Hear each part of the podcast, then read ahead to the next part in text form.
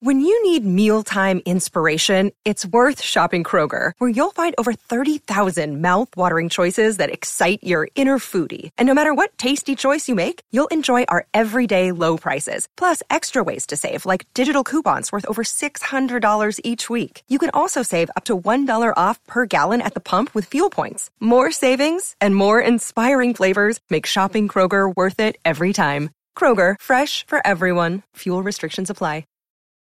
This episode is brought to you by Reese's Peanut Butter Cups. In breaking news, leading scientists worldwide are conducting experiments to determine if Reese's Peanut Butter Cups are the perfect combination of peanut butter and chocolate. However, it appears the study was inconclusive, as the scientists couldn't help but eat all the Reese's. Because when you want something sweet, you can't do better than Reese's. Find Reese's now at a store near you. Hi, folks. Be sure to visit my website at dr-history.com for a short personal video message, to listen to the latest stories, and to leave a comment.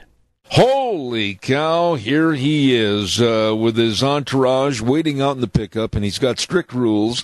They cannot start the engine to keep warm, and they're sitting out there shivering. Good morning, Dr. History. Good morning, Zeb. How are you? I'm good. I'm not getting anything through the headphone here. Uh, maybe it's turned way down, is Nope, it? I checked. oh, well, let me try this then. Are you getting anything now? Yeah. How about now? Better? That's better. In other words, the host forgot to turn it on. We're good. Don't rub it in. So, uh, got to say hi to a guy. You know, last week we talked about the steamboats, the steamships that exploded. Oh, yeah, the real Saluda. safe carriers down Yeah. the Missouri. And we talked about the Saluda. Okay, that Yeah. was at Lexington, Missouri, Yeah, that exploded and blew everything all over the place. So I got an email from Andrew, and he says uh, his family, his great, great, great, great grandfather was named John Sargent, and he was aboard the Saluda Oh, my. with his fiance. Now, that was on the Mississippi, right? No, on the Missouri. Oh, it was on the Missouri. Yeah. Lexington, Okay. Missouri. All right. He was on board with his fiancee, so his first wife must have died or whatever. He had two sons and three daughters on the ship, on the Saluda. One son was never seen again. Oh, my. John was a, mason, and he was headed uh, from England to Utah to help build the Salt Lake Temple. Really? His body was found on the riverbank.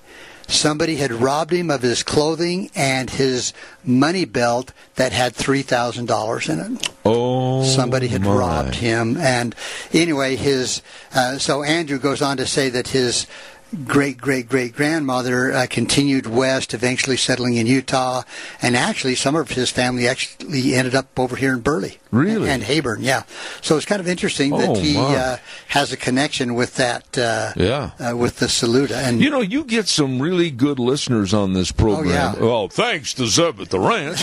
and, of course, uh, I really enjoy all you folks out there in Radio Land. Thank you. Yeah. So, Andrew, thank you very much. That was uh, some good information. And if we have time, I'm going to talk at the end about the Sultana, the other ship. That was on the Mississippi. That was on the Mississippi. Yeah. So, and there was like 14 or 1500 people that died. yeah, I'll, we'll talk about that Oh, okay. if we have time. What are you going to talk about this morning? Uh, I'm going to kind of continue this about the steamboat. oh, okay. So, At least you brought a book with you That you can see I over. can see over instead of that thing that was like a wall partition. I know, I know. Well, you've got to be able to see me, Zeb. Well, it's a it's a Maybe. treat. Yes. all right, so here we go. You know, of all the many talented river pilots who went along there uh, on the steamboats in the second half of the 19th century, some earning the then pretty good sum of $1,500 a month. Now, That's pretty good money month. back then. Oh, that's really good money. Yeah. There's two dynamic men that dominated the field. One career spanned the era of the Rocky Mountain fur trade. The other was a pilot who began his years on the Upper Missouri during the Montana gold boom of the 1860s. Now, the first of the great river pilots was a guy named Captain Joseph Marie Labarge. And he was a handsome, muscular man, a French Canadian. Well, he had a name by the name of Marie. You know, don't make fun of these people. Zeb. French Canadian, and maybe I didn't even say that right. Ma- Marie. you can't make it better. I can't do anything. Uh, let's just say Labarge. okay. We'll just say Captain Labarge. There you go. Here we go. He was a handsome, muscular man, French Canadian. Labarge started his career as a uh, riverman in 1832 when few but keelboat men had ever gone up the Missouri River. So he started long before the riverboats. Oh, yeah. So he had an intuitive sense of water and an uncommon feel for the vessel beneath his feet. Having also been a fur trapper, he was confident of his ability to deal safely with Indians. Oh. So he he'd been been there, you know, Yeah. and he was so confident, in fact, that in 1847 he took his wife with him on the steamboat Martha to regions of the Missouri. What was her name? Fred?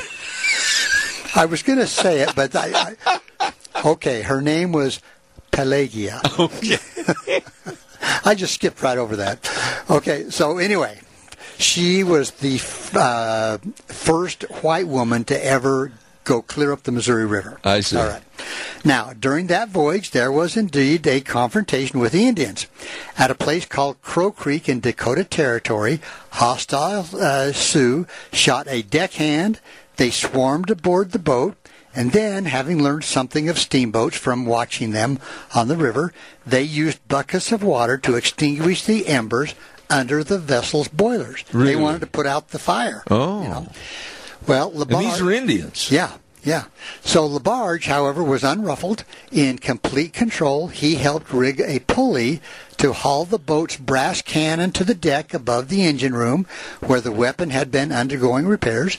Then he calmly lit a cigar and held it close to the canyon. The cannon, The cannon. not the canyon. The cannon. Okay. Tell them, he said to a companion, that if they don't get off the bloat, bo- boat, I'll blow it all to heck. We're having trouble. we're, we're, maybe it'll get better. Poor Marie. Okay. The horrified Indians, along with members of Martha's crew, departed in full flight. Everybody jumped off. They decided it was time to get out of Including his crew. Okay. All right, so now you got an idea of what this Labarge guy is about. Now, during the 1840s and 1850s, such an Indian threat was the exception rather than the rule. Didn't happen all that often. I see. But over the next decade, the bravery of the Missouri tribes grew and was altered dramatically by the 1862 discovery of Montana gold. Uh oh. Now, gold drew an increasing number of miners to camps like Virginia City, Nevada City, Last Chance Gulch, Alder Gulch, and threatened the last Indian land. Uh, you know, so much more than the few trappers that ever went up that way. And this is long before Custer's last stand, wasn't it? We're going to actually get to that a little Ah. bit. Yeah, we're going to get. Yeah, and it was yes. Yeah. Yeah. but the invasion turned bands of Sioux and Northern Cheyenne into enemies with all these steamers and the army posts and forts that were going up uh, through there, and you know these hordes of people heading across their land. Now, even though Joseph Labarge had a much better understanding of Indians than the Army officers and Indian agents who were given the task of dealing with them, the Sioux remained a continual source of danger. In the summer of 1863, one particularly persistent band engaged in a 600 mile running battle with Labarge's chartered vessel, the Robert Campbell. The chase ended only when Labarge and his crew swept the attackers with a storm of cannon and small arms fire, killing nearly 40 Sioux and 20 horses in. Wow. But 600 miles are getting harassed. Yeah. And you know, they've got to go to shore to get wood, too. Yeah, I was going to say now the Missouri. How wide and how deep is that river? You know- you said it wasn't very deep at some points. Uh, right, and I think it's like a lot of rivers; it can be really deep or really, really shallow, and that's why they had those special Missouri River boats that could float in as little as 14 inches of water Yeah, but what about the width? Um, of, of the river. Yeah. uh, you know, I'm not sure. I I'm assuming like a lot of them, it was narrow in places. So when the Indians attacked, they could basically, in certain places, ride right out of horseback. yeah, just and uh, get on a, a hill overlooking the river and just shoot down. This is the story of the one. As a maintenance engineer, he hears things differently. To the untrained ear, everything on his shop floor might sound fine, but he can hear gears grinding or a belt slipping. So he steps in to fix the problem at hand before it gets out of hand. And he knows Grainger's got the right product he needs to get the job done, which is music to his ears. Call, clickgrainger.com, or just stop by. Granger, for the ones who get it done. Hey, it's Ryan Reynolds, and I'm here with Keith, co star of my upcoming film, If, only in theaters, May 17th. Do you want to tell people the big news? All right, I'll do it. Sign up now and you'll get unlimited for $15 a month in six months of Paramount Plus Essential Plan on us. Mintmobile.com slash switch. Upfront payment of $45 equivalent to $15 per month. Unlimited over 40 gigabytes per month. Face lower speeds. Videos at 480p. Active Mint customers by 531.24 get six months of Paramount Plus Essential Plan. Auto renews after six months. Offer ends May 31st, 2024. Separate Paramount Plus registration required. Terms and conditions apply if rated PG. Well, by June of 1866, the rich, rich gold strikes uh, coincided with the surrender of Robert E. Lee at Appomattox, had triggered waves of invasion and exploitation such as the Northern Rockies had never known. That spring, 31 steamers had reached or, more, or were approaching the head of navigation at Fort Benton. That was as far as they could go. Yeah. Though not more than a half a dozen had done so in the previous year. So they tripled how many boats were heading up the river. Mm-hmm. And they. Uh, you know, they uh, there was a point where uh, the boats were lined up uh, right one behind another along a half mile of riverfront. Really? And among them was a boat called the Luella, which was a survivor of the 1856 St. Louis ice gorge. Uh, Luella was now captained by 34 year old Grant Marsh, making his first run on the upper Missouri. Now, last week I talked about that ice gorge. You remember where he had these huge, huge chunks of ice coming down and yeah. destroyed I don't know how many. And let me ask you a quick question. Last week you also mentioned that a lot of these boats were really dangerous and they'd blow up. Exactly. As the years went by, did they develop better steam engines per se? You know, I don't know if they got any better because the goal was to get that boat up the river or down the river as fast as you could. Yeah. And so the captains would oftentimes uh, uh, just you know go to it and for the wood tour. Yeah, yeah, yeah. Now this next guy, his name was Grant Marsh. And he may have been new to the upstream reaches of the Big Muddy, but he was also a veteran of the Ohio and Tennessee rivers and the lower Missouri. So he'd been on rivers. He'd been on them. Yeah. yeah. Now, it took him no time at all to make his mark among the miners swarming around Fort Benton. Now, although captains made a habit of hurrying downstream from Fort Benton to avoid the shallow water of midsummer, Marsh decided to delay until September, and he was risking freezing or a freeze up in order to accommodate miners who wanted to stay at their diggings as long as possible. Did it take? What was the duration of the trip normally? Oh boy! Was it like weeks or months or what? Uh, going upstream, I'm sure was like two or three months. I, I am going to say. I see. And they started as quick as they could get on the river. Yeah. And then, of course, going downstream would have been much faster. But yeah. the steamboat, the Luella, finally did leave, and she carried with her the most valuable cargo ever ever borne downstream: one million two hundred and fifty thousand dollars in gold dust. Ooh. That's a lot. Wow. Now, working Luella, uh, as few boats had ever been worked on the Upper Missouri, this Captain Marsh handily disposed of an Indian war party and made a profit of $24,000 in the bargain, all of which earned him a respect rarely accorded new captains on the Missouri. So he was kind of new, but he made 24000 Which today would be like making well over 200,000. yeah. Yeah, 250, 300,000. Well, anyway, uh, Marsh had served as a mate of the New Orleans uh, ship, the John J. Roe that supported the General Ulysses S. Grant's forces at the Battle of Shiloh on the Tennessee River. He admired good soldiers and felt felt a sense of duty to them. And uh, his career on the river was actually a spectacular success. Now, the year following the ambush that he had of the Luella, Marsh was asked to cope with the more serious attack while command of the steamboat, the Ida Stockdale, on his way to Fort Benton. He was confronted by a big Sioux war party. The only escape, as Marsh saw it, was to risk a fast, narrow chute previously unattempted by a steamer. He headed into the quickening water of the chute, scraped across the sandbar with bullets clanging on his boilerplate, put his wheel hard down to avoid a jutting snag, ground along the bottom for a few seconds, and glided into open water with the sound of the Indians stopping. He got away. He got away. Wow. So you know, so there's there's whitewater, there's rapids on Yeah. this, you know. So uh, anyway, there was uh, inconsistency about these uh, brushes with Indians and the whole pattern of their reaction to the whites. Uh, the captain who came downstream with bullet holes in his upper works might find himself starting back with a cargo for the warriors who'd put them there. So they traded, you know, they took goods back upriver where they were traded with the Indians. I see. So, You know, you mentioned about how they scraped the bottom. uh-huh. Uh, holy smokes! If they had a full load, they could really be grounded, Oh yeah, and a lot of them did. A, lot, Oh. a lot of them got grounded and could never get off. And so, so what they would do a lot of times is they'd unload all the cargo they possibly could, hoping that they could get off the sandbar. Wow. So now the next decade proved to be a decisive one for the Rivermen's way of life. St. Louis lost its position as a supplier of the Missouri, and when railroads reached new ports like Sioux City, then Yankton, then Bismarck, uh, you know things were kind of coming to an end. Uh, by 1873, the U.S. Army prepared the uh, to stop the rebellious Sioux.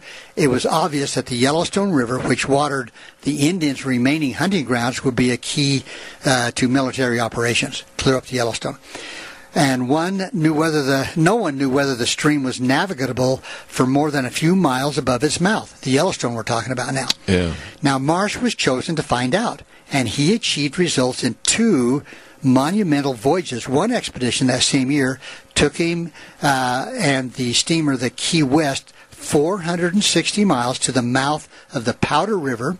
Another in 1875 took Marsh and the boat the Josephine farther up the Yellowstone's higher reaches to within 60 miles of present-day Yellowstone Park. Wouldn't it have been easier to send uh, exploring groups on horseback? Well, you know, I How do you turn a boat around when it's grounded? Right, and you know he did it. He got up Oh. that ah. far, but I think the main thing was to get goods and supplies for the for the military. I see. Now, on May 17th, 1876, Colonel George Armstrong Custer's 7th Cavalry uh, Regiment rode out of Dakota, Dakota Territory, uh, out of Fort Abraham Lincoln. Grant Marsh was selected as captain and pilot of the 190-foot stern wheeler, the Far West, which steamed up the Yellowstone as the Army's supply boat, Oh, I didn't know hospital that. boat, and mobile command post. I didn't know that. Yeah. So basically, they, for lack of better words, they had a navy supporting them. Exactly. Right.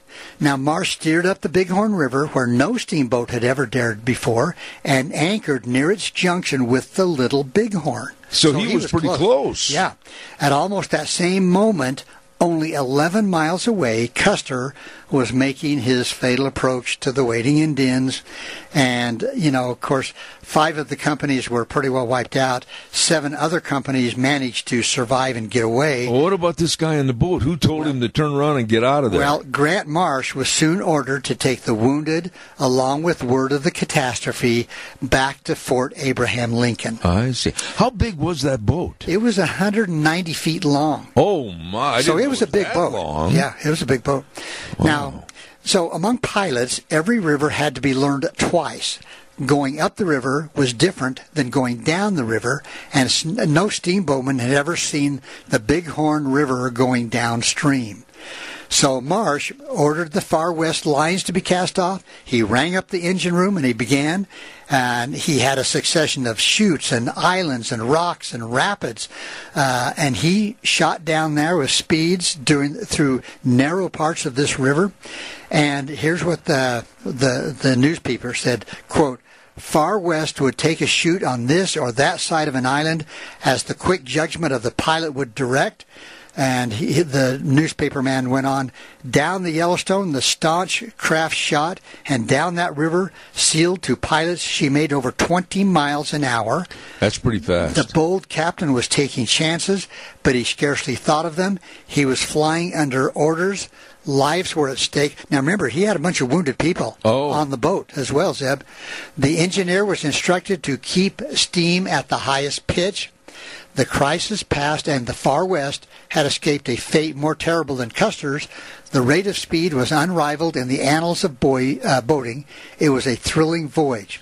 50, Fast enough to have Indians water skiing Oh, behind. yeah. 54 hours after her wild journey had begun, the Far West arrived at the Bismarck Wharf directly across the Missouri from Fort Abraham Lincoln. No kidding. Even including necessary stops like to get wood, he had averaged an incredible incredible 13 miles an hour over a distance of more than 700 miles.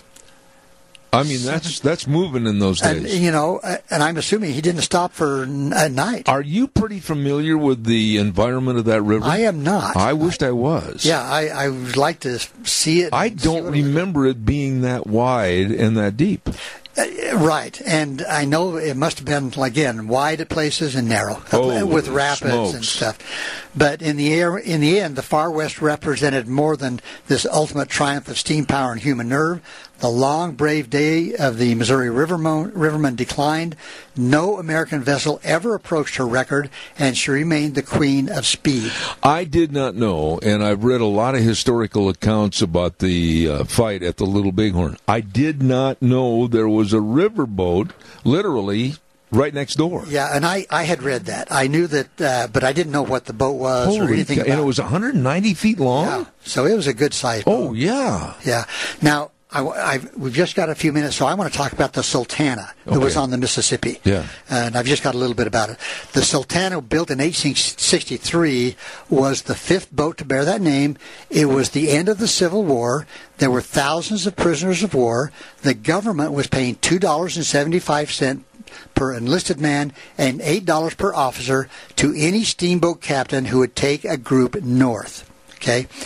James Mason was the captain. He had some kind of dirty dealings with a U.S. Captain Hatch, who would get a kickback for every prisoner Mason could squeeze onto the Sultana.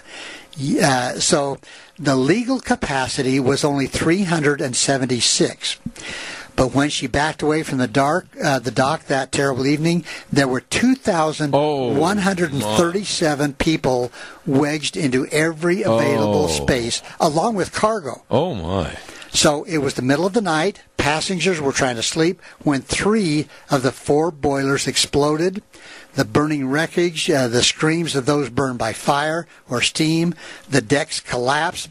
Both smokestacks fell, trapping people on the boat and killing more. Uh, many of the people jumped into the cold water to escape the fire, but they were so weak they soon went under. Some were rescued as they struggled in the river. There were several other steamers that headed up to try to rescue people, but uh, according to the story, bodies and body parts drifted ashore for months Oh, my. afterwards. The official death count was 1,547. And they, uh, and I believe that was uh, what they said was the worst maritime disaster. And that's on the Mississippi. Exactly, down near. Let's see. Where would that be? I want to say, I want to say Memphis or in the area of Tennessee. yeah. Was it down? Okay, I'm going to ask you a dumb question. For some reason, I thought it was near um, uh, what's the name of that town in uh, Missouri, on the banks, uh, not too far from Sikeston, Cape Girardeau. I think it Does was that sound south. familiar? No, I think it was farther south. I see. Yeah, Okay. I think it was down. Uh, I wish I could remember the names of the town, but I, I think Memphis was one of them. Oh my! uh, right in that area, but Fifteen hundred people. yeah. Wow. And uh, can you imagine the carnage and the, Oh. you know, and you know, how do you rescue people? Yeah, in really. A, a fast-flowing river for No one kidding. thing, and you know, and cold, and anyway. I've got to run, but I want to tell you, you really know your river boats. but I learned today, I did not know that. Of all the books I've read, I did not know that there was a river boat near Custer's Last Stand. just waiting. Holy cow.